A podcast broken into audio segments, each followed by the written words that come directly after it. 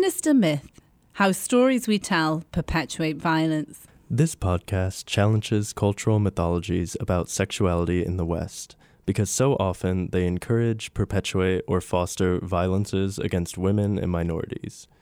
It is supported by an Ohio State Affordable Learning Exchange grant and is created by Zoe Brigley Thompson and Brendan Walsh.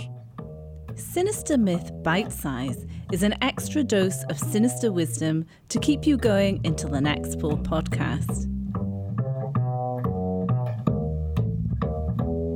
For this special Halloween issue of Sinister Myth Bite Size, Professor Shannon Winnubst talks about the figure the vampire and racist imaginaries that project violence onto black and minority men. I did write this essay about vampires a long time ago, and I had no idea that vampires would become so popular in the culture. So it's had a lot of uh, a lot of legs, we say. But I think the vampire is an interesting image, and again, there's a long history there that takes us back largely into Eastern Europe, where there's a conflation of blackness and Jewishness actually in the vampire, where we do it, it is an example for me of how we can project this, these ideas of sexual violence onto particular kinds of cultural formations.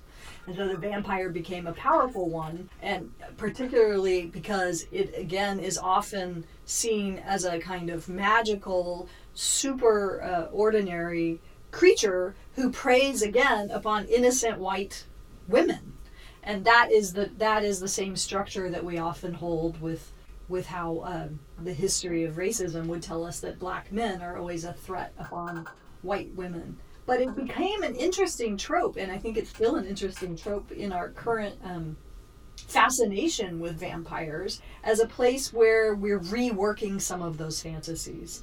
And I think that because I've always been very interested and moved by psychoanalysis uh, and the notions of how a cultural unconscious is working what I mean by that is that I think there are a lot of these long histories around sexuality and racism that we come to inhabit without giving any further thought to.